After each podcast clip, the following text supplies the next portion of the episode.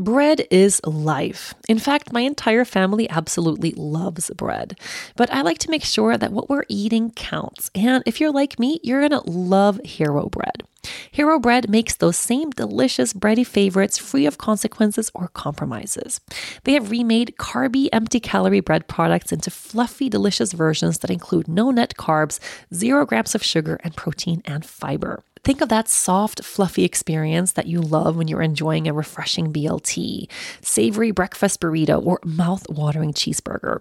But now it's made to really nourish you deeply. Hero Bread has something for every favorite, including sliced bread loaves, buns, and tortillas. My team tried Hero Bread and said it was the most fulfilling thing ever, but it also felt lighter and healthier. So switch to Hero Bread now and you won't be disappointed. They even have a monthly small batch drops of indulgent favorites like the two gram net carb herb croissant or the one gram net carb herb cheddar biscuit. Don't give up being a breadhead. Hero Bread is offering ten percent off your order. Go to hero dot co and use the code YogaGirl at checkout. That's YogaGirl at H E R O dot C O.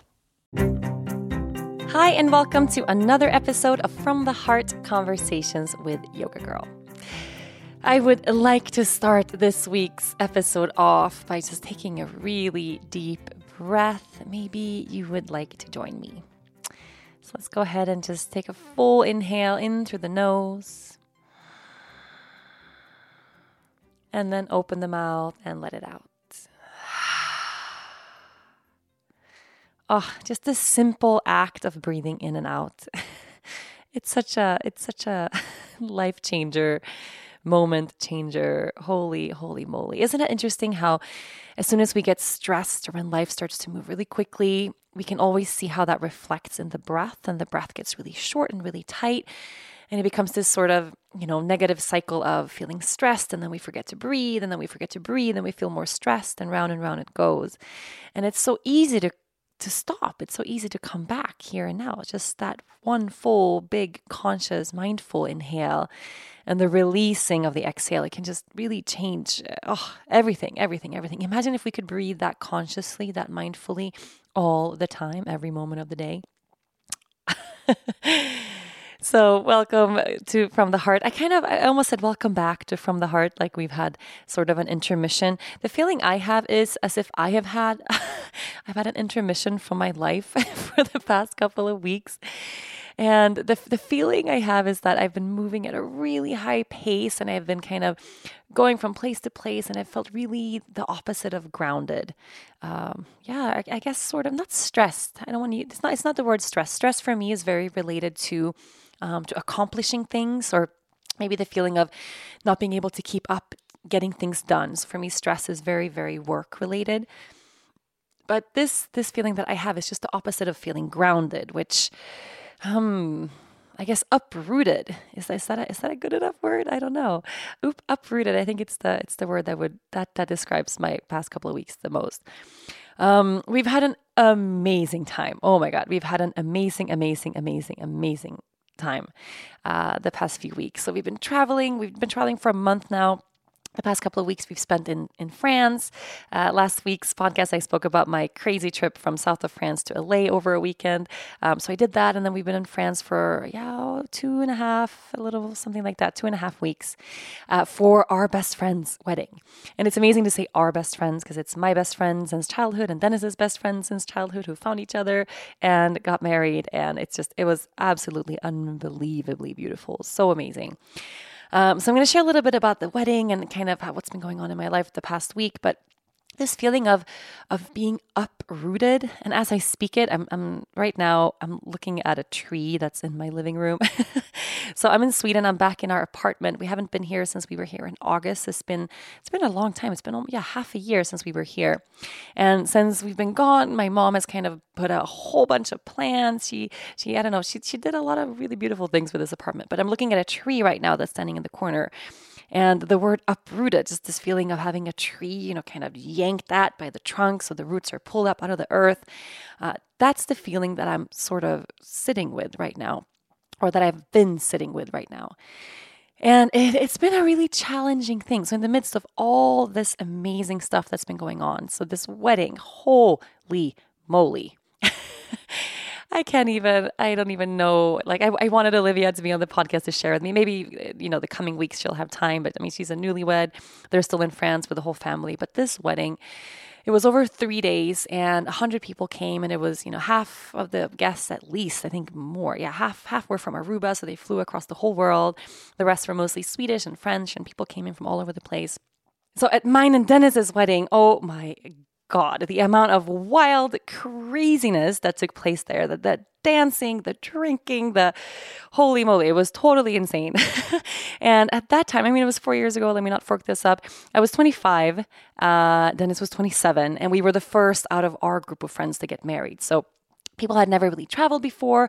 It was a wedding overseas. We had people from twelve countries, and we were all kind of young. It was that place, um, I don't know, like now in our group of friends, there's definitely a baby wave happening and a wedding wave.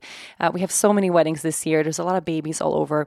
And that time there was none. I mean, no, no, no one, no one we knew really had had kids, and people hadn't gotten married yet. So there were two children, I think, only at the wedding, and they were older.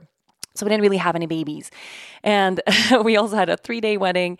It was outside of Stockholm. And the day before the main day, we had planned, and Olivia and Patrick had sort of the same setup. So the day before the main day, this was the Friday, we had planned this kind of summer barbecue with grilled vegetables, and we were drinking strawberry caipirinhas. It was like this oh, super nice, really beautiful evening. And we had planned for everyone just to be in the courtyard of this place, this castle where we got married, and have a drink and toast and say welcome to everyone and just eat really amazing food. And we would all kind of, you know, be done around nine and go to bed and then be ready for the big day, which was the next day. That did not happen. So I remember at like, I don't know, seven p.m. or eight p.m., the dancing that was happening outside was just so insane and out of this world that the castle people complained. Okay, so when I say castle, it sounds super fancy. Like I'm like, we're this, like a prince and a princess getting married in a castle. There are castles all over Sweden. I mean, this is a monarchy, so it's just everywhere. Most of them have been kind of transformed to like spa centers or conference centers or hotels. So you can easily have a party or a wedding or, or anything at a, at a castle without it being too insane. But yeah, it was also sort of insane. But we got so rowdy on the first day outside really early that the castle people, the staff, had to ask us to move everything inside because the neighbors were complaining. And it, I mean, this was like a castle. So it wasn't like there was a neighbor next door. The, the closest neighbor were miles away. But we had to move the whole sound system inside because it was so crazy. And then inside, it got even more insane. And I think it was like two or three in the morning. I mean, the morning. And then this was the night before our wedding. Um, there's a picture of Dennis. He's like on a pool table and his shirt is open. And there's like three or four of my best friends are standing over him on the pool table, like pouring champagne or something insane down his throat with a whole cr- crowd of guys behind, like cheering them on. You know, it was like, I think he did a body shot off of my body at some point. Like this was the day before. It wasn't even the main party. This was supposed to be the mellow little barbecue. It was so crazy. Like we couldn't get anybody to go to bed. And that party was was so insane. So the next day, um, you know, which was supposed to be the main day, this this sort of set the stage for that. So for our wedding weekend, everyone kind of talks about it as like, wow, that was the craziest party of all time. Holy shit. And it lasted like a week. It was totally insane. And this one, you know, now we're all older. I mean, it's been four or five years, but or four years, but so much has happened since then. So if, you know, then it was kind of the time where people were sort of getting together and maybe they just started dating the person that they're now having kids with. There's definitely been a lot of changes in the constellation within our group of friends. And there were so many babies at Olivia and Patrick's wedding. I mean, it was so... so different. So the thought of like the day before the wedding being rowdy and crazy and getting drunk, like that wasn't really a, a thing. You know, people were really modest and, and kind of quiet, which was awesome. Like it was so, so, so, so perfect for the vibe for this whole wedding. It was Oh, it was really, it was really everything we could have ever wished it to be. But it was interesting to see how everybody has kind of changed throughout these years. Um, because at our wedding, I think the, the theme was sort of like, how crazy can we get at, to celebrate this union? And for this weekend, it was more like, you know, how can we all just unite and kind of share with a glass of wine and hug and talk and, and everybody's sharing, you know, advice and things about babies and marriage. And it was definitely very, very, very different. I really appreciate it. So the first night with Olivia and Patrick now, it was pretty quiet, and they had sort of like a standing dinner where people were, or the, at this really beautiful place outside where they were serving uh, food. It was sort of like how you would serve appetizers or hors d'oeuvres, but it was dinner. So it was a standing dinner outside. And then the second day was, oh, I can't wait. Actually, I, I can also, I can already now kind of show some photos, I think, through through social media. But the way the wedding and the actual ceremony was set up and the place it was set up, oh, it was a dream. It was a dream. It was a dream. I spent the entire ceremony crying so hard. I had to like close my mouth so I wouldn't choke on my tears and make a scene because I just couldn't stop crying. It was so beautiful. It was so unbelievably beautiful. And Looney was there. Leia Luna was there with my mom.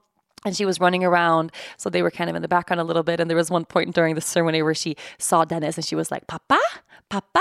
And she's pointing at Dennis, and she tries to run up to him to like hug him. But you know, we were all both in the wedding party, both me and Dennis, on either sides of the of the couple. So like that wasn't, you know. And I was just seeing her there while our best friend's getting married. I mean, it was so beautiful, oh, so absolutely amazing. And the vows they shared. Oh. Oh God, I, they should have been like, I don't know, they should have been like a little, I'm really, you know, some things are truly best kept just for, for ourselves. Spoken from someone who shares absolutely everything, including there's a, my, my wedding video, pieces of it is on YouTube. I'm like the most public person of, of all time. But um, this ceremony was just, it was, oh my God, gorgeous. And they were holding little Hunter, their little baby boy. Oh, I'm going to cry just thinking. I literally just got goosebumps just thinking about this union of love and how amazing it was. Um, and then there was a big, of course, like a big reception and a dinner and everything at night. Uh, and I had a speech that I was agonizing over because it's kind of a, uh, yeah, I prepared kind of a big speech and it was also really emotional. And I didn't want to, again, you know, break down and, and cry like I did at the ceremony. And I managed to keep it together pretty well. And somehow we... We didn't stay that late. It wasn't that crazy of a party. It was more just really beautiful and really sacred and, and perfect. And then, you know, I actually felt awesome the next day. And I wasn't, I wasn't even, you know, a little bit not sober the whole weekend, which is kind of crazy for me and weddings because I really like to dance and party when I have the chance to. But it was so beautiful. But one of the things that have been, you know, really challenging throughout all of this is this feeling of being uprooted. And I, I don't know. I've been really sitting with trying to figure out where does this come from? And I know I'm not alone when it comes to becoming a mother and kind of entering this new phase in life because, of course, it's totally different. And many people have written me and said, oh, you know, I used to love traveling. I used to love going from place to place and I'd be a total world explorer and backpack. And, and then I had a baby and no, I don't even feel like it anymore. So it's sort of like there's this little bit of a personality shift. And I've been wondering, like, is this really true, or is it just a transitional time where right now it is really challenging to travel with a child and it will pass? Because it's not just this, you know, yeah, traveling with a baby sucks. Traveling with a baby who won't sleep while she travels sucks. But aside from that, that getting from point A to point B, uh, I feel totally different about not being home. I can't even... I can't even explain it. I don't know. And I think that maybe this is more than just a transitional time where right now I don't, you know, love going from place to place. But I, I actually feel like I have changed. I don't know. And I'm I'm a little bit reluctant about it, actually. Because, okay, looking at my husband, so we were in France. Uh, we stayed in five... I can't remember if it's five or six different places. So that's also kind of crazy. And we had this arrangement for different reasons. So my mom was staying in one place with a baby, and that place did not allow dogs. So Ringo couldn't stay there. So it wasn't like we didn't prepare. It was all kind of crazy and last minute. Um, and then my sisters came last minute. It was also, also wasn't part of the plan. So we had to kind of get a bigger place, but it still couldn't hold us because Ringo couldn't stay there. So we were somewhere else. And then we were staying with Olivia and Patrick for a little while. And then we went somewhere else. And then when the wedding started, there was a groomsman house and a bridesmaid house. So the first night, Olivia and I shared uh, shared a room in the bridesmaid's house, and Dennis and Patrick shared a room in the groomsman's house. And then after the ceremony, when they were married, they went off to like a nice hotel for their wedding night. And then Dennis moved, and he came to where I was staying. And and then after that, we had to find another place to stay because we only had that house for two days. So we've been, you know, this kind of hopping around from place to place, which normally I wouldn't even think twice about. Like I.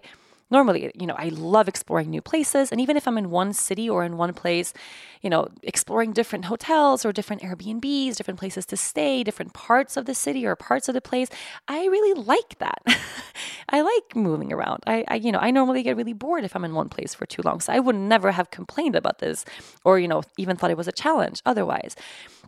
And because the baby was with my mom, it wasn't even so much, you know, we had to like move the baby around. The baby slept in the same place uh, pretty much. She had two two places she slept throughout this whole trip in France. So it wasn't about that. It was really me. And it was really me. I I wasn't feeling good, uh, you know, sort of like not having a space to unpack and settle in, I guess is the word. This feeling of like, okay, now I'm here. And then the next day, like, oh, we're going somewhere else. So I think that's where that feeling of uprootedness comes from. And I'm really wondering if it's sort of, you know, part of maturing a little bit. Maybe I'm, I'm guessing it's it's evolution and not a regression. I don't know. Um, and if it's something that I should just really embrace and go with and just kind of, you know, melt into and just accept, like, yeah, this is kind of a person that I am right now. Or is it just this transitional thing and it's going to just pass, and actually I need to just, you know, get a little bit better at maybe letting go of control and just going with the flow of where I am. You know, I, I honestly can't decide. So I feel like I've been faced with this sort of personality, personality change that I don't know what to do with, because I also really love this, um, this version of Rachel that travels the world, that's totally carefree, that doesn't really care about anything and can go from place to place. Like, I love that version of myself. Can I keep her a little while longer? Like, please, please, can I? But I honestly think that it's just, I'm kind of, I'm kind of kidding myself, because this uprooted feeling, it's, it's so hard. Like, it's really, really, really so hard. And I find myself every time, like, I'm repacking a bag, going someplace else, unpacking a bag, or like making a mess because I can't really unpack. So I'm just pulling things out of my suitcase. It has this feeling like I'm always catching up a little bit. Like, my body is in one place, but my my soul or my heart kind of stays behind for a second. Like, I have a hard time catching up. So the feeling is like I'm really split between all these different places. And that feeling isn't a nice feeling at all. And it makes it much harder for me to be really present, to really be in my body. Thus, this need to to kind of sit down at the beginning of this podcast and just take a really deep breath, because now I feel like I've arrived somewhere. Now, I mean, I'm back in our apartment in Sweden. This is a place, it's it's home away from home. You know, I know my way around here. This is our place. I grew up here. Like, the school I went to, um, not high school. What's the what's the school before high school? Um, in Swedish, we call it mellanstadiet. I think it's junior high. Is that, that's the word I'm looking for? Uh, is literally across the street from where our little apartment is in, in Stockholm. You know, this is really my my part of town. So the moment we came here, I'm like, okay, you know, I can just land here. And also the knowing that, yeah, I can just kind of unpack and roll my yoga mat out and leave it on the floor, because I'm going to come back to it in the same place. I'm not going to roll it back up and then go somewhere else. Um, that feeling is is really, really good and really ah, settling, I guess, is the feeling. So I'm looking at this tree right now, and like, I don't want to, I don't want anyone to pick me up off the ground and like uproot me again. And the strange part about this is that the one who was always sort of the homebody was Dennis, and the one who loved to travel everywhere was me. And now the roles have completely changed. So even in France, as we went from place to place, he's just so, so loving it all the time. He's like, let's pack our stuff and let's unpack our stuff. And he's just so happy. And I'm like kind of grumpy, like, oh, like another place, let's go, let's move. And he's just so easygoing, and he loves it so, so, so, so much. He's even saying like, hey, like I can travel, like I could go like around Europe and backpack with the baby alone. And you know, you don't have to come. It's okay. You can stay in Sweden, or you can stay in Aruba, and then just, I'll just go explore with her. And I'm like, oh my God, how did it get so reversed and so changed? Because he's truly enjoyed all of this moving around and all of this going from place to place. And I just, I've had a, quite a hard time with it. So it's it's it's kind of interesting where this has where this has put us right now. You are listening to From the Heart, Conversations with Yoga Girl. Being vegan while traveling, I need to make sure my diet gives me all the essential nutrients my body actually needs. But sometimes that can be hard, so that's why I rely on one daily multivitamin as an extra insurance policy. There's one brand I trust for its simplicity, traceability, and effectiveness, and it's called Ritual. I take Ritual on the daily, and I'm committed to it long-term because I know Ritual is fully committed to my health. This vitamin includes the nine essential nutrients that women lack the most, which includes iron, magnesium, folate, omega three, and vitamins D and B twelve, with no added ingredients. It's sugar-free, non-G M O, gluten-free, allergen-free, and most importantly for me, one hundred percent vegan. On top of that, Ritual knows that creating the perfect vitamin is more than just combining good ingredients. It's working with companies that are as committed to health as they are. That's why you can find detailed information about each and every ingredient on their website, the manufacturer, the dosage, form, where it's sourced, and why each ingredient is beneficial.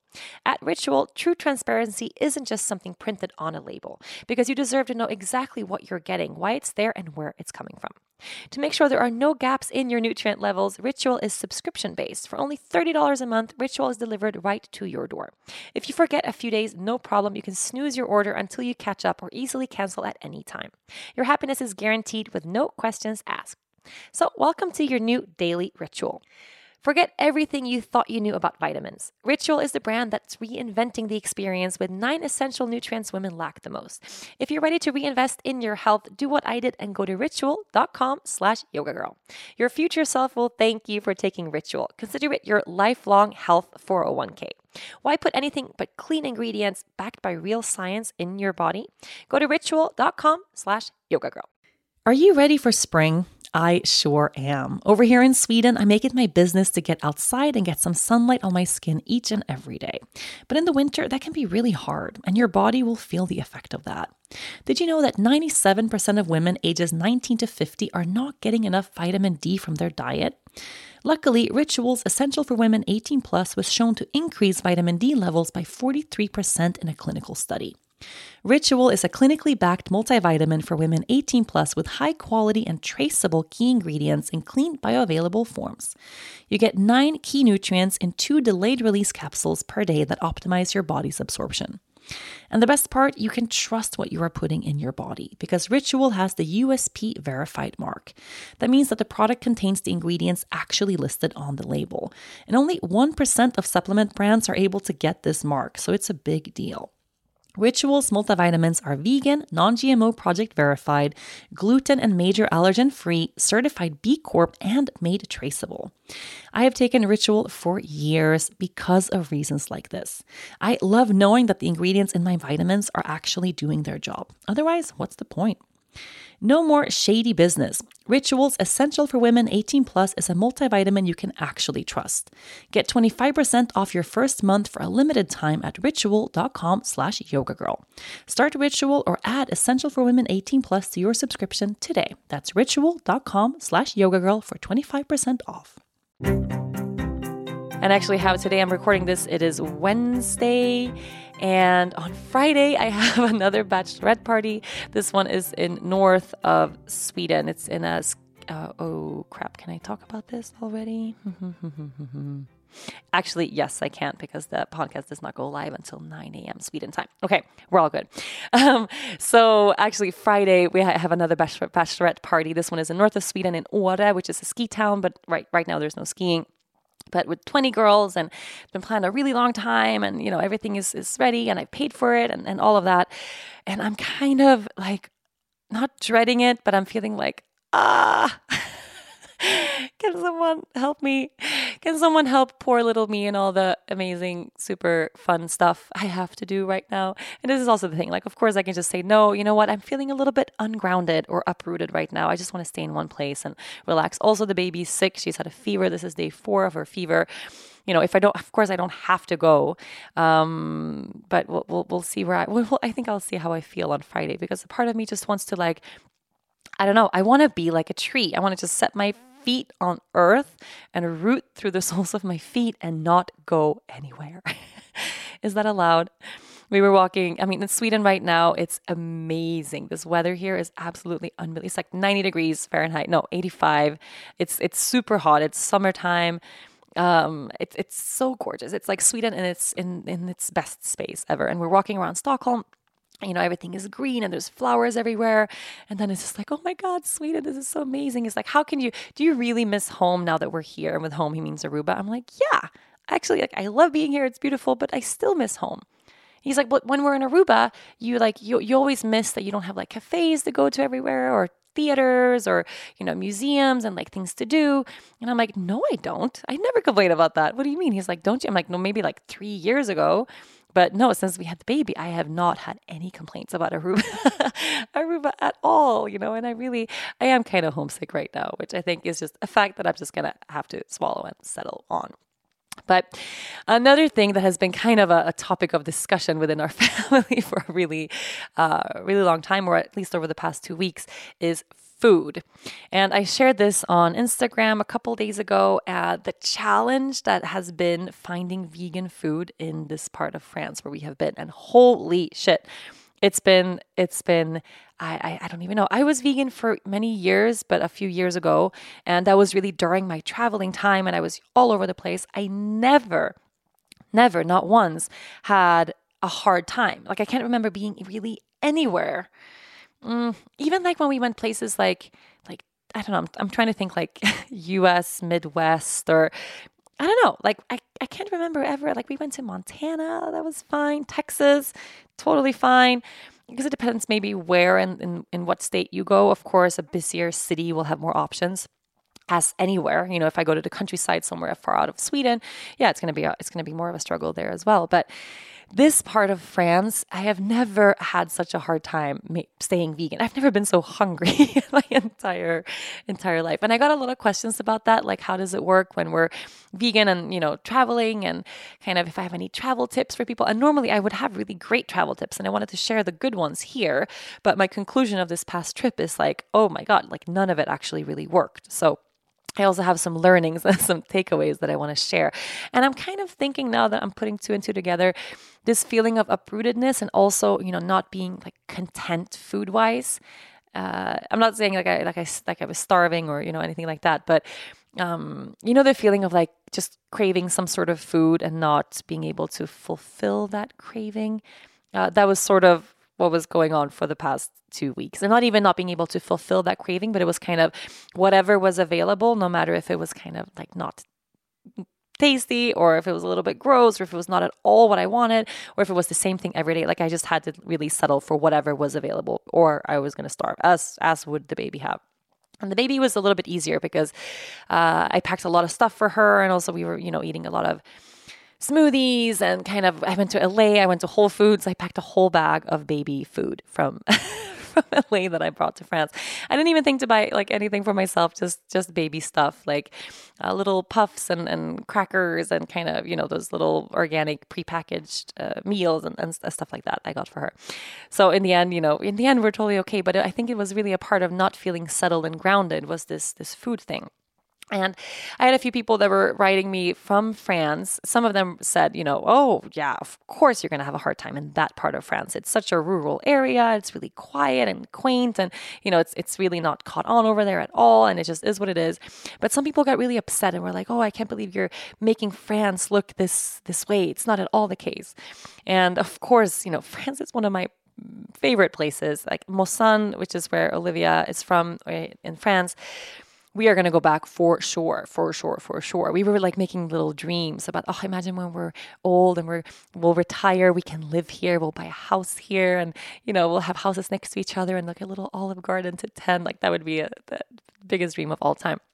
Definitely love France, love south of France. It's one of the most beautiful places in the whole world. Dennis thinks actually that it's the most beautiful place of all time. He said he was trying to think of any other trip, any other travels we've done where he was more, because it was his first time, where he was more blown away by the beauty of a place and he couldn't think of anything. So yeah, we love France. We're going to go back.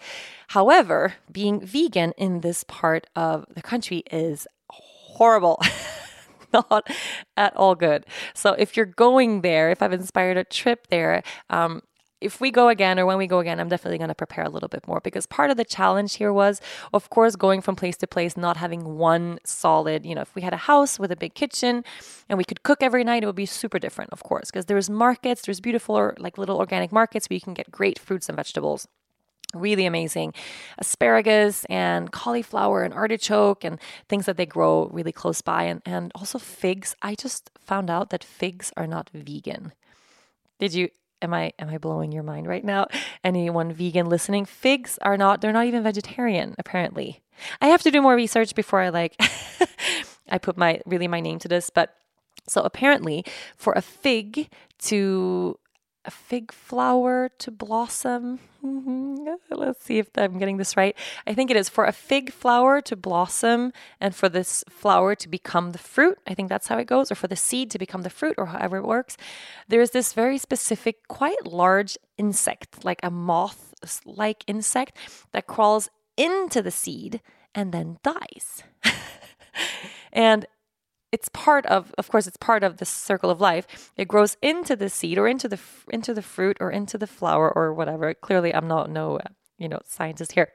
but it crawls in there and then dies. And that's what gives life for the fig to become a fig, I guess. So in the flowers or the plants or the seeds or whatever it is, where the insect doesn't die, but it flies away, then there's no fig, right? So for the fig to happen, this big bug has to die inside the fig, and the fig grows around this big moth.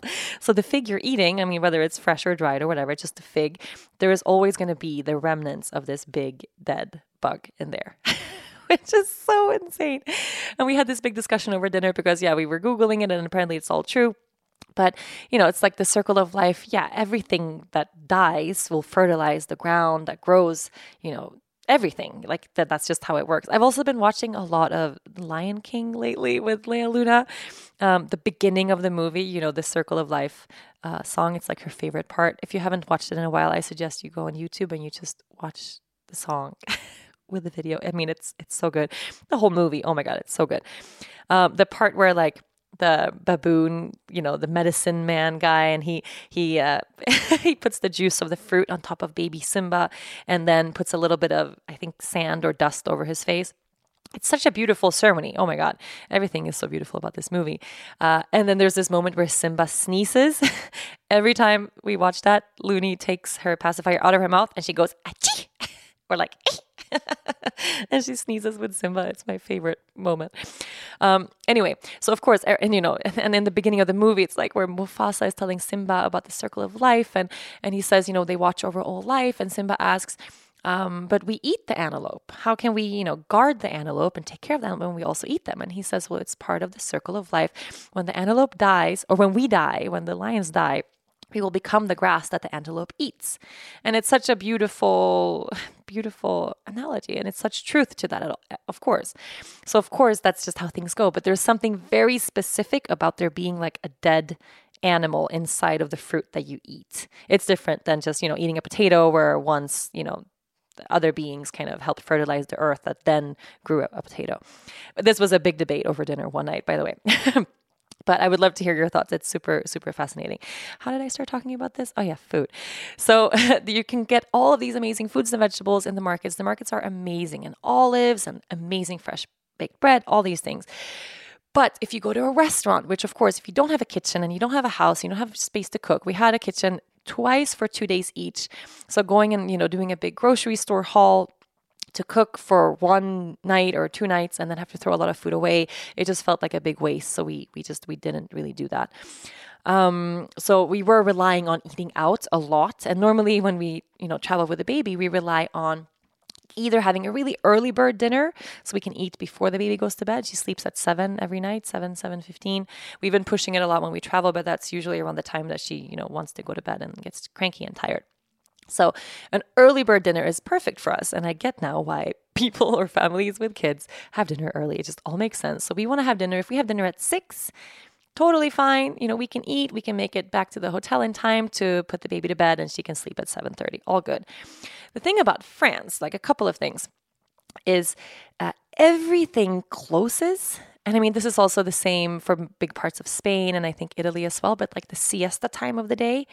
So specifically here in, or there in, in where we were in, in France, um, restaurants would be, and also shops and kind of everything, everywhere we went, everything would be open until sort of two p.m., sometimes one thirty, sometimes two, two fifteen, and then everything would completely shut down. And like really, like people, are, you know, everybody who works in the restaurant or in the shop are like kind of hurrying to close so that they can go and have a long break in the afternoon, which is a really nice way of living, I think.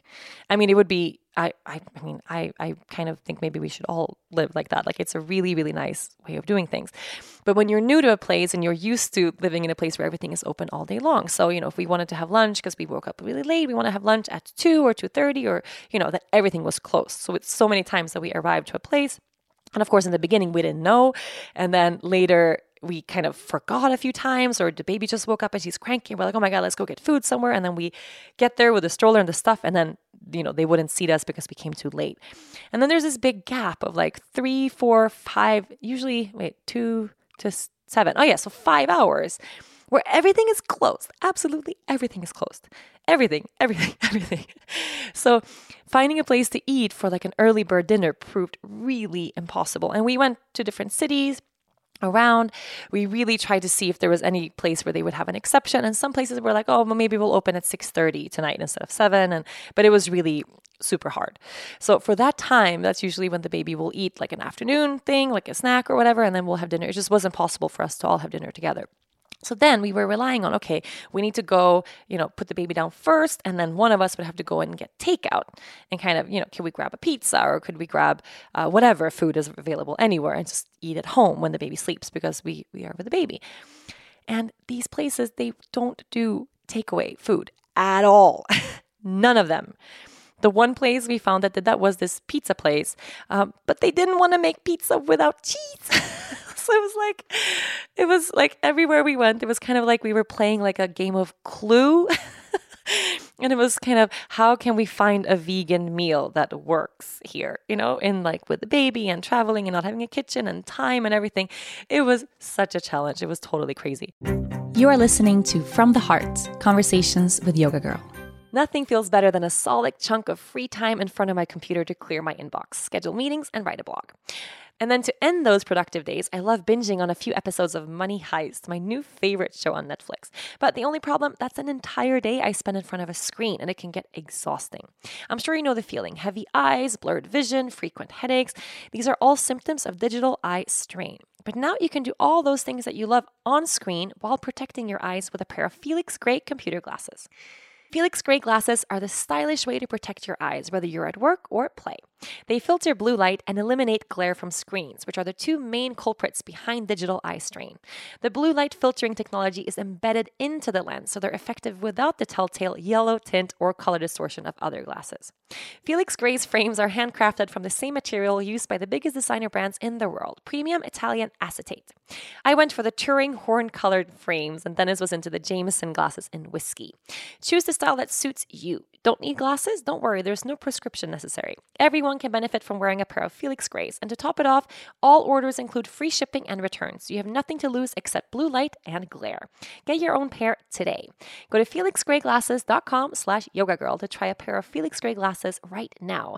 That's felixgrayglasses.com slash yogagirl. felixgrayglasses.com slash yogagirl. So all of these things combined, so like the fact that there was the siesta time, the fact that they don't, it's just, I don't know why, if it's just, I guess it's part of culture. I'm going to, I'm going to say pretty, I'm pretty sure about that. But this, this thing of like, no, we don't allow food to go because, you know, you, you come here and you sit down and you eat, right? It's not like a, we're a takeaway restaurant. A takeaway restaurant in France would be like a pizza parlor or, you know, like McDonald's would be takeaway, but not a, a nicer restaurant. And we are so used to like everywhere we go, you can just take the food home. So it was kind of another, like a little bit of a shock. And that combined with the fact that these restaurants, they did not want to modify a single thing on the menu. And I swear, and it wasn't about the fact that, you know, anyone who was kind of uh, like the waiter, like they weren't nice and kind, because they really were. And there was a couple of restaurants where we went to literally all the time. And we were there for two and a half weeks. So we had a lot of time to meet these people and get to know them. And there was this one place where we were, and they had one vegan lasagna on the menu. So, of course, that's where we ended up going a lot. I think I had that lasagna seven times or something. In the end, I mean, give me that lasagna one more time, I'm going to barf because I had it so much. And it wasn't like a great lasagna. It was just, you know, it was fine. It was food, and the baby really liked it too. So that was also okay. And at this specific place, like we got to know the owner a little bit.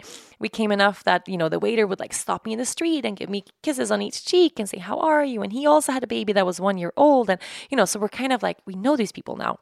And at the end of it, the idea of modifying any dish was just absolutely out of the question. It's just, I'm I'm going to say it's cultural again. It's just like, no, that's not what the menu is.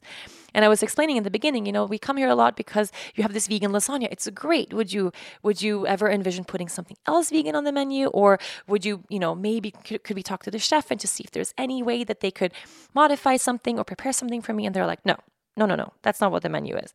So for instance, they had a one salad that wasn't full of meat and, and cheese. And uh, so it was a vegetarian salad. I mean, it was really basic. It was like lettuce or, or, or greens uh, with, I think, tomato, cucumber, and then uh, aubergine. So eggplant, you know, very basic. It wasn't like a, you know, not a very filling. I'm not a salad person. I don't know. I, there, I have friends who are like, oh, I'll have a salad for dinner. And then that's their dinner. I cannot have salad for dinner. Like if I have salad for dinner, it needs to come as like a side to my pizza or my fries or something else. Like I need a big, you know, like warm meal to feel full. And even usually that, like if I have a big meal at six or seven, like I'm going to be hungry at nine or ten. Like who are we kidding here? But the salad, for instance, like I was resigning to, okay, I cannot have this lasagna one more time. I'm just, I'm going to die. I can't eat this lasagna again. I just can't. So I'm going to have the salad. I'll eat it with a lot of bread because we ended up eating like insane amounts of baguette. Really great, of course, French bread with really great local olive oil and a little bit of local sea salt. You know, just those three things, like good bread, olive oil, and sea salt together. Oh, it's the best thing in the world. So the first days I was like, oh my God, this is the dream. Bread and olive oil. But after two weeks of bread and olive oil, you're kind of sick of bread and olive oil. But that day I was like, okay, I'm going to have this salad. I'll have it with my bread and my olive oil. And, uh, and I saw they had like a seafood salad on the menu, and that seafood salad had avocado in it. So I'm like, okay, that maybe I can just have some avocado on my salad, because that's normally how I would do things. So here is one of the really, you know, good tips if you're going vegan or you're interested in it and you're wondering, how can I eat vegan when I eat out? So what I'll do is, instead of just seeking out vegan restaurants, sometimes, uh, I mean, we don't often do that actually. Dennis doesn't mind eating vegan at all, but I find most of the vegan places to eat are more like lunch places, at least here in, in Stockholm. Um, and for me, actually, ambiance is a, is a really, when we go out to eat, like I'm big on ambiance and wine, and I'd rather go to like a you know regular restaurant and then just modify something, because usually it's very, very, very easy. No big deal. And if it's a good restaurant, they should definitely be able to create something uh, vegan, or maybe there already is something vegan on the menu. But if there isn't, so what I'll do is I'll go to any restaurant, open the menu, and do a quick scan, see if they have something vegetarian first. Normally, I mean, almost every place does. So if there, there's something vegetarian, can I just remove the cheese? Usually that's a good way to make a vegan meal. Or is there, you know, something that's maybe not even vegetarian, but I can, it's easily removable. Like if there's a side of something or meat or, or whatever, can I just have that, you know, removed, and then maybe I can add something extra.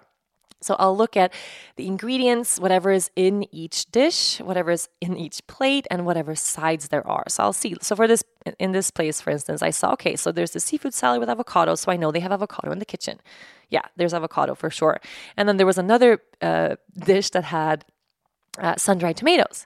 I was like, okay, so there's sun-dried tomatoes. And then there was another dish that had like um, something else, like it had almonds. I'm like, oh, okay. So I could probably, like, I have this really basic lettuce kind of salad that's not going to fill me up.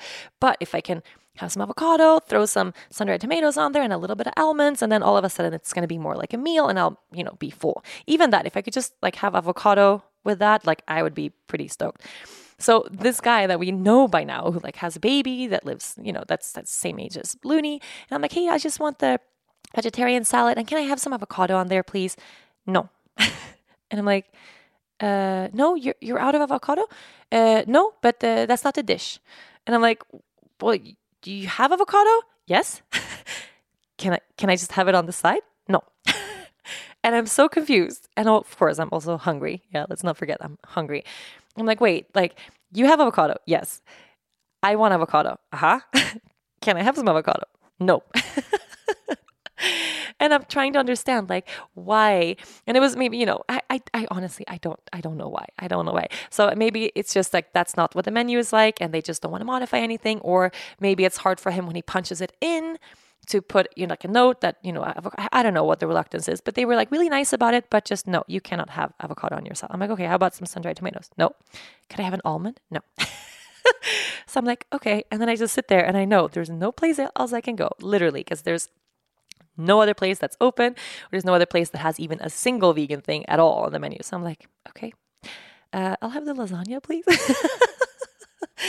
And I'm sitting there eating my lasagna for the umpteenth time, or, you know, I did end up have that salad one time, and, and yeah, it was a fine salad, but it just did not fill me up very well. So we kept having these struggles all throughout this trip. And after a while, you know, like every time we went out to eat, instead of it being like a joyful thing, because food is life. Like so much of my life and my day revolves around food and great food. I mean, I love cooking. I love, I love grocery shop. I'm like a grocery shopping person. I love doing groceries. I love farmers markets. I love eating out. I love trying new restaurants. And normally, like, being vegan is never a, a, a, like it's never a bump in the road for that. It's never a, a, a reason not to go out to eat. Like, it's never been a challenge, really, ever. It's really easy. And I don't even, even need, you know, vegetarian or vegan restaurants. It's usually just always easy. But after two weeks of this, every time it was time to go out to eat, it was like a wah, wah, wah. It was like this total Debbie Downer. Have you have you seen that? It's the it's the S N L skit, the Debbie Downer one. Oh my God, it's Rachel is her name. God damn it. Okay. You'll, you'll, you'll YouTube it and you'll, you'll know it if you don't know it right away. But that was kind of the feeling. Like, everyone we would speak to would be like, no, sorry, you cannot eat here. Or no, you can just, you know. So what, what did I do? Well, I drank a lot of wine, clearly, which always makes me very happy. I ate a lot of bread. Um, but yeah, I was kind of hungry all the time, or slightly unfulfilled, or feeling like a little bit bummed out that I was eating something that I really did not enjoy. And this was just, of course, not the greatest thing, right? So I shared this on Instagram. And yes, of course, there's a lot of people that are vegan out there that have had similar struggles, depending on where they go, different places. There was a lot of stories about like rural places and, you know, because of course, being a vegan can be a challenge, but I also didn't love posting that. I want to be truthful and kind of share whenever I come across a struggle of any kind, but I don't want to make it sound like being vegan is a hard thing, because it actually normally is not. So now looking back, what I should have done, I mean, should have, would have, could have, I don't like the idea of should have. If we go back, what I will do instead of uh, go from place to place and stay in all these different different places all over, we could have just rented a house. If we would have rented a house for two weeks and just had that one same house with a kitchen, you know, we could have uh, we could have stocked the kitchen really well, stocked the fridge. We could have gone to the farmer's market every single week and pick up like anything specific and special. There was even a, a bigger town, like forty-five minutes or an hour away, where they had a big supermarket. We could have probably gone there and get some specialty items, just ones. You know, we could have really prepared so we could have cooked. And then cooking, if, cooking as a vegan, I mean, it's the easiest thing. Like, just, you know, you can prepare so much. It's so, so, so, so easy. But being, you know, relying on eating out, not having a kitchen while being in a rural place like this part of south of France was a super challenge. And then there were some people that were asking, like, oh, if it was such a challenge, like, why didn't you just, like, why are you being so specific and so uh, difficult? Like, why wouldn't you just have the cheese? And yeah, guys, like, I, it got so far that I thought about it. And I don't know. I mean, I, let me think, how, how many, let me see, let me think. I was vegan for, I don't want to know. I don't, I don't know, maybe four years. Huh? Does that sound about right? Three years, maybe, from nineteen to twenty-three, something like that, twenty-two. Yeah, I was vegan for, for a couple years, and it was so easy for me then. Like, I, I don't remember anywhere really having a struggle. And if I had a struggle, it didn't feel like a struggle, because for me, that anchor in Uh, in, in veganism, which for me then was a lot about, I had more environmental reasons and specifically health reasons uh, than ethical reasons, or, you know, the loving kindness and the ethical treatment of animals, which for me right now is actually the biggest thing. Um, right now, I'm very anchored in this. I don't want to cause any suffering of any kind. I, like, if I can avoid it, I don't want to take part of, of suffering of any kind, any form. And it's forcing me to really evaluate and really be more mindful about a lot of things that I do. So not just how do I treat other people or people around me, or can I be a kind person and can I do something nice for someone else? But, you know, the clothes that I'm wearing, where are they produced? Like, what goes into this garment that's on my physical body? Like, you know, for me as a human being, what kind of vibration sits in these things that I purchase, that I buy, that I wear, that I surround myself with? And even more important, you know, the, the food that I put into my body. What's behind that? Is there suffering involved? And when it comes to animal products, there's no such thing as an animal product that doesn't come along with exploitation and suffering. That's just what it is. And specifically, and you know, I love cheese. I love cheese. I love cheese. I love cheese so much. I love cheese so much. And I was just in like cheese capital of the world, France, and I didn't even want to have cheese. So that's kind of how deeply anchored I am in this in this knowing that, yeah, it doesn't sit well with me in this moment in my life to consume dairy. Because if I eat dairy, it means that there is a baby out there that didn't get its mother's milk, right? Dairy would not, there would not be dairy for humans to consume if all babies had what they're supposed to have. So the reason dairy exists is because that there is a nursing mama cow or a mama sheep or a mama goat out there, you know, wanting to nurse its baby, but the baby can't nurse because we want to nurse indirectly by eating the cheese or the milk or the whatever. You are listening to From the Heart, Conversations with Yoga Girl. Right now, Dennis, Luna, and I are in Europe for a few months, and whenever I'm away for long stretches of time, I rely on certain comforts from home to make me feel cozy wherever I go. And that includes my daily cup of four sigmatic mushroom coffee. If you haven't tried this coffee yet, you are missing out. By mixing their coffee with mushrooms, Four Sigmatic has created a healthy and delicious super drink to give your brain a boost and power you through a productive day. Not only that, this mushroom coffee contains powerful antioxidants and immune-boosting properties to keep you happy and healthy for days to come. Four Sigmatic creates their blends with only the highest quality of mushrooms and other superfoods, ensuring they are free of pesticides, mycotoxins, and other harmful chemicals. Being less acidic than normal coffee, there's no need to worry about stomach burns or other common side effects like the jitters. Best of all, it tastes great. Four Sigmatic offers everything from mushroom coffees, elixirs, hot cacaos, and matchas. The chaga elixir is like a morning vitamin that helps support whole body health. You may notice it first with your hair, your nails, and your skin, and it's so easy to make. Just tear open the bag, mix with hot water or your favorite nut milk, and enjoy. A double dose of this is perfect for me when traveling, and there's no caffeine in the chaga elixir, so I can take both A M and P M. Discover the everyday magic of mushrooms for yourself with this awesome deal for From the Heart listeners only. Right now, when you head to foursigmatic.com slash yogagirl, you'll get fifteen percent off of your entire order. That's fifteen percent off of any order placed on Four Sigmatic's website, but you have to use my special U R L, foursigmatic.com slash yogagirl. That's spelled F-O-U-R-S-I-G-M-A-T-I-C dot com slash yoga girl. So, you know, what, and when I had James Aspie on the podcast, this was October last year. Uh, if you haven't listened and you're kind of interested in this topic, if it's firing you up and you don't agree, if you feel drawn to it, whatever, if it triggers you, good or bad, go listen to that ep- to that episode. Um, it's about veganism. It's, it's, you, you can find it wherever you just found this episode that you're listening to right now. It's with James Aspie. It's amazing. And he didn't even have to, you know, in that episode with him, I'd been wanting to go back to being vegan for a long time, but I needed that final kind of why, right? That final push, because yeah, cheese is awesome. Cheese is so awesome. It's so good. It's the tastiest thing ever.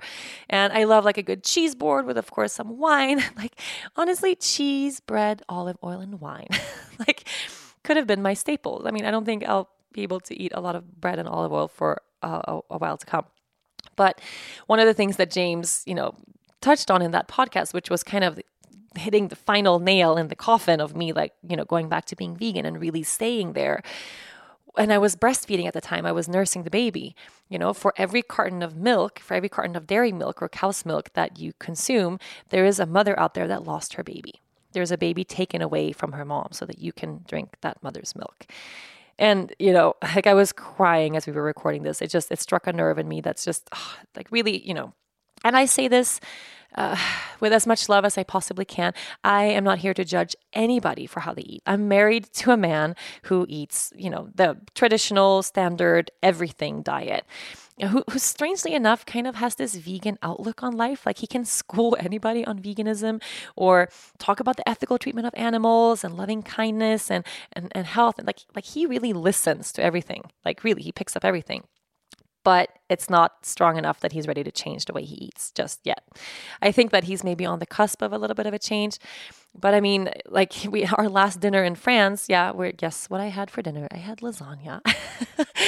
Our last dinner in France, uh, he had a steak, like a full-on, you know, piece of steak with like rims of fat running through it and fries and like half a bottle of wine. And, you know, I had my lasagna that I shared with the baby and, you know, the, and, and a side salad, like, there's a side salad to my lasagna. I'm cool with that salad as part of my dinner, as long as it's not my whole dinner. Um, you know, and I, it's not like I sit there with him every meal, like food shaming him or diet shaming him or telling him he's a horrible person. He shouldn't be eating that. Like, you know, he orders a steak. I say nothing. Like, this is the first that I'm commenting on it, like at all. It's just now speaking to this podcast that he won't hear because he doesn't listen to my podcast episode. um, So yeah, so, you know, uh, everyone, you, you you eat what you want to eat. Uh, if I can plant a seed in anyone to feel a little bit interested in moving towards uh, a more loving approach in terms of, of loving kindness, in terms of contributing less suffering to the world. And what we eat has such a great impact because we eat so much and every day. So making even just a little bit of a change will make a huge impact in the long run. So if you feel triggered uh, in a good way or a bad way, whatever way, uh, go listen to that podcast because it's a really, it's a really loving approach to it. There is no shame, no hate involved, um, you know. And you can eat whatever you want. Like I, I will still love you. I am the only vegan amongst my friends. Like just F Y I, uh, Olivia's little sister is a vegan. That's it. So, you know, it's it would be really hard for me to maintain a functioning social life and friends and family if I was judgmental and mean to people who aren't vegan, or if I was not accepting to non-vegans, which of course isn't the tr- isn't the case. And come on, like I have been full-on vegan now again since October, so that's what eight months, nine months, like it's not even that long. Um, so I think it's important to. Someone said the other day, the reason more people aren't vegan are vegans. Because there can be this kind of judgmental um, tone that goes on in these conversations. And especially if these conversations are had over dinner, like that's a really challenging thing. So it's just more acceptance put into anything is, is really, truly awesome. If you're interested in hearing more about this stuff, there's a couple of movies I would super recommend. Uh, if you haven't watched Forks Over Knives, that's really good, uh, specifically in terms of, of health, if you're really into it for, for health reasons. Uh, anyone out there who's, you know, questioning the baby being vegan and is it healthy for her, that's also a really good movie uh, for that. You know, if, if you want to give your babies or your kids a little bit more of a vegan diet or more vegetables or whatever, uh, Forks Over Knives is great. Uh There is a, a movie, I would rather not recommend it because it's so intense and harsh and horrible. If you want to know what goes down in the dairy industry and in the uh, factory farming industry and, and eat the consumption of animals overall, you can watch Earthlings. Uh, is a pretty good one. And there's a new movie out, actually, that I found out about through James. It's called Dominion. Uh, and it's new, I think, from end of last year. I ha- I've only seen the trailer, and I cried in the trailer already. So if anyone's seen it, let me know if, if it was any good, if you liked it. Um, it's probably coming to, to Netflix really soon. I think you can download it otherwise. But yeah, there's a lot of information to get out there.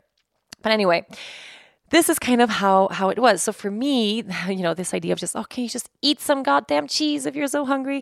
I really wanted to. And when I say I wanted to, it's like, I know it's tasty. I know I like to eat cheese. Um, I just couldn't bring myself to do it. I just, I just, I just, I just couldn't. I really, I really couldn't. Um, so that's, that's, that's just who I am. That's where I'm at right now. And next time we travel a place that's going to be, you know, that quiet or that rural, I will definitely plan better and, and do better. So not saying that you shouldn't go visit south of France. If you're vegan, go, just prepare, do a little, do more research than I did. And get a place with a kitchen so you can cook, because then all your troubles are are fixed. Everything will be done. Okay. So now that I am back in the land of vegan food, and Stockholm isn't really like a, you know, there's vegan friendly cities where you just know, like you go a place and you can get so much vegan vegetarian food. Like go to Los Angeles. Oh my God, there's so much. Portland, Boulder, I mean, there's there's amazing, amazing places where it's just really abundant. Stockholm is not one of those places, but it's a big enough city that I, you know, I can find food everywhere and it's really easy. Um, also, anywhere that just has any sort of Asian food, I mean, you're going to be gold wherever you go because that stuff is so easy. And I can cook again. So now that I'm back in the land of, of kind of, in the land of easy, what was the first thing I did? Uh, last night we landed after, of course, uh, you know, another challenging day of travel. travel with this little baby who's also sick. Um, I hope she'll be better tomorrow, but it's her fourth, fourth day of being sick. So it was hard to kind of take her all through layovers and, and things. And oh, I was so happy when I could get home and, and put her to bed. But the first thing I did as soon as she fell asleep is I took Ringo for a walk. I went over to my favorite Indian place uh, in all of Stockholm. It's called East India, and they have just the best, the best food. And I ordered uh, an aloo palak, which is like... Um, It's a spinach, cashew, potato ugh, dish. It's just so good with papadam, the, you know, the crispy bread. It's so delicious. Um, and then today, I mean, I, I don't think I'm going to have any bread for a really long time.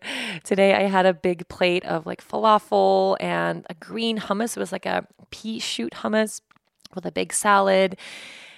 And it was it's super delicious. I'm sitting here right now drinking a green juice. I'm just so into like, oh, just get, getting filling my body up with nourishing whole foods again after after this stay in France. I'm really, really grateful to be here, actually. And everything I've had so far, like the food that I've had since I landed, it tastes so good. I'm so like ecstatic about absolutely everything.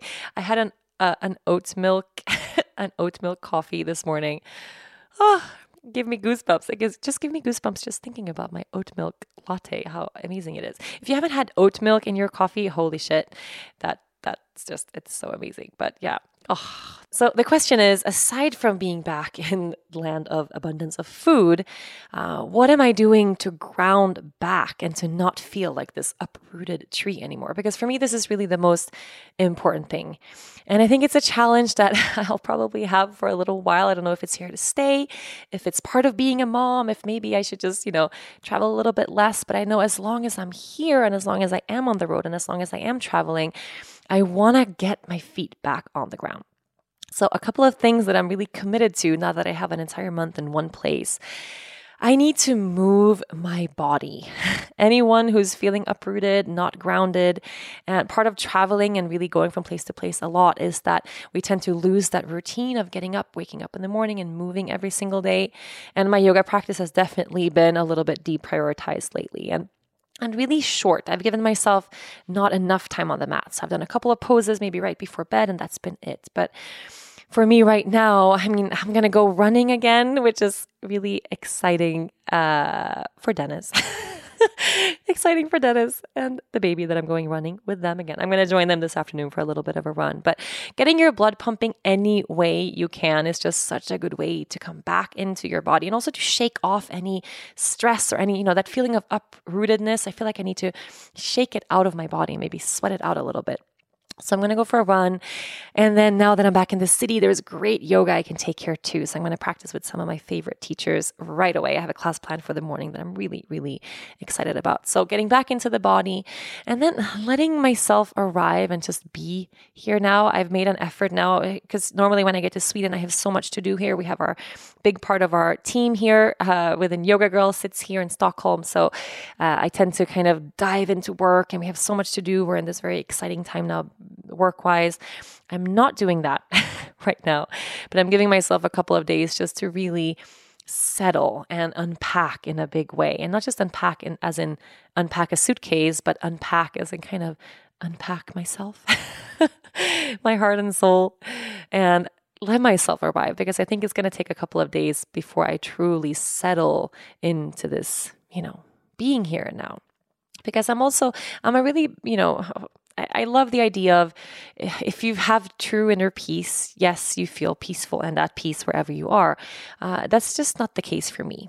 I mean, I'll definitely go through cycles where I feel more at peace than other times and where I can kind of, it's easy wherever I go. But I'm a really big fan of go where peace is easy. Sounds like a riddle. Go where peace is easy. So if you find yourself in situations uh, or with certain types of people or, you know, in different, different, you know, times in your life where it is really hard to find peace, go back to where peace is easy. Change something in your life so you can easier access that sense of inner peace. And I know right now for me that hopping around, packing, unpacking, packing again, uh, that's not it. That's not it. And of course, we had some really great reasons as to why we've been traveling like this. And I had a bachelorette party and a beautiful wedding and a union of love and, you know, such great, great, great reasons to move around like this. But right now, I'm going to be here and just, you know, make peace easy for myself and just be in one place. So that's definitely a, a, a really big part of it. And, so, you know, I, I remember having like a, not an argument, but a discussion with someone, someone about this. So, you know, if, if you should be so zen, shouldn't you be able to just find peace wherever and however, whether you're on the road or on the go, la, la, la. Um, yes, in a perfect world, that's the case. Uh, I don't live in a perfect world. Do you? Since we don't live in a perfect world, why not make it a little bit easier for ourselves? So if you know there is something that you have the ability to change, maybe as, you know, hopping around less, traveling less, maybe, you know, moving away from certain types of relationships that strain you, that bring you a lot of stress, maybe moving toward relationships that are more peaceful, maybe giving yourself more alone time. That's a big thing. Uh, not for me. I am not one of those people that just craves being alone. I have so, I know so many people that just actually refuel that way. uh, Dennis is one of those people, like he needs just quiet time on his own. And that's sort of how he rebuilds his energy in, in a sense. Uh, for me, when I'm like just alone, completely alone by myself for too long, I get a little bored quickly, but you know, we all work through these things differently. So whatever works for you, however peace comes your way, move toward it instead of away from it. And I think my big learning now is, and of course, not just the food part, the food part is an important thing as well. So nourishing myself with foods to help raise the vibration of my entire being. And maybe, you know, bread four times a day, every day, isn't it? um, but not just that, but actually, you know, steering toward wherever peace is easy. Wherever peace is easy. Oh, I love just saying that sentence. Go where peace is easy. You should print that on a shirt, you guys. Go where peace is easy. So yeah, moving my body, choosing to opt for being grounded, unpacking, being in one place, moving my body, being here now, and also accepting and kind of noticing that change of pace. And that's where I was at. And now here I am. And now here we all are. So we move, we evolve, we learn, we do the very best with what we have. And I'm one hundred percent sure that next week I'll have something totally different to talk about yet again. Because isn't it beautiful how life works? Loving you so much. Thank you for listening, holding you, wishing you a blessed day, and I'll see you next week. Thank you so much for listening to this week's episode. If you have enjoyed this episode, be sure to listen and subscribe to other great episodes of From the Heart Conversations with Yoga Girl. You can find all of these on rachel braithen dot com, Apple Podcasts, Google Play, or anywhere you normally get your podcasts. And don't forget to leave a review while you are there. Thanks to the folks at Cadence thirteen for their production work. And of course, thanks to my sponsors, Ritual, Felix Gray, and Four Sigmatic. Please support them the way they support this podcast. I'll see you next week.